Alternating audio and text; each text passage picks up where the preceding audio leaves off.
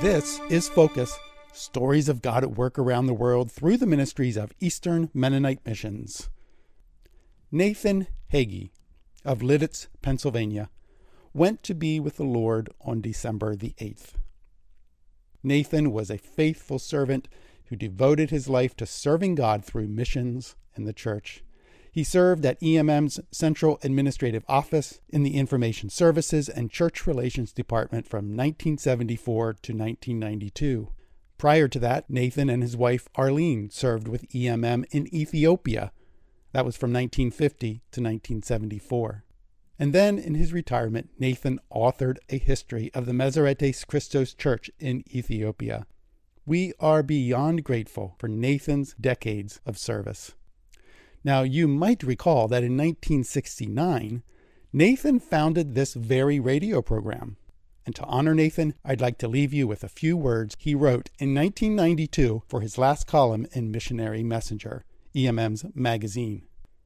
Even though the statistics that he mentions here have changed these many years later, these reflections still have paramount meaning for us today.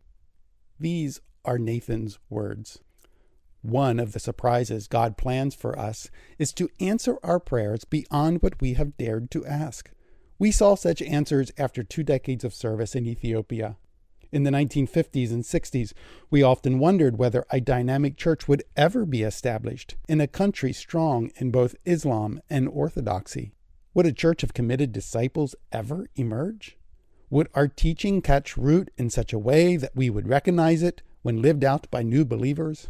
Today, at my retirement, we give thanks to God for ignoring our limited prayers and for calling great numbers of people to faith. Now more than 50,000 in Meserete Kristos Church alone. One of the results of mission is that we receive more than we give.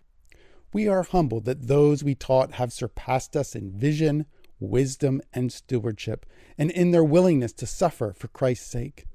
The financial contributions the American church has given through the years to support missionaries have come back many times over as spiritual blessings that changed lives of people who now model evangelism for us.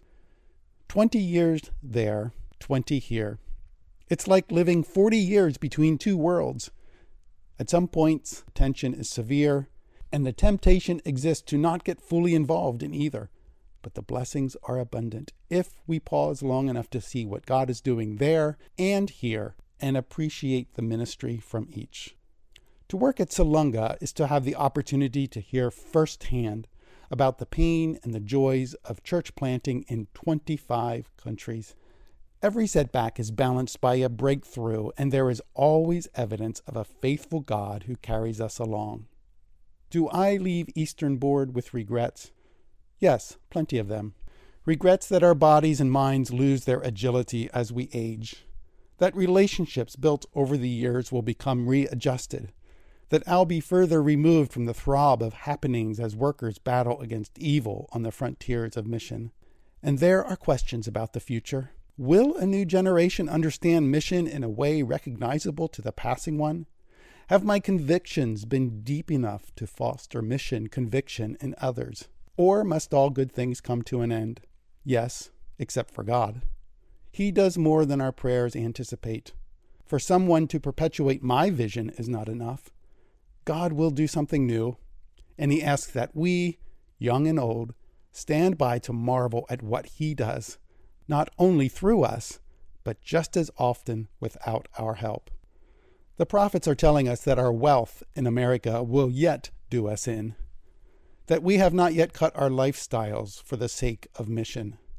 But maybe God will do a new thing among us and save us yet.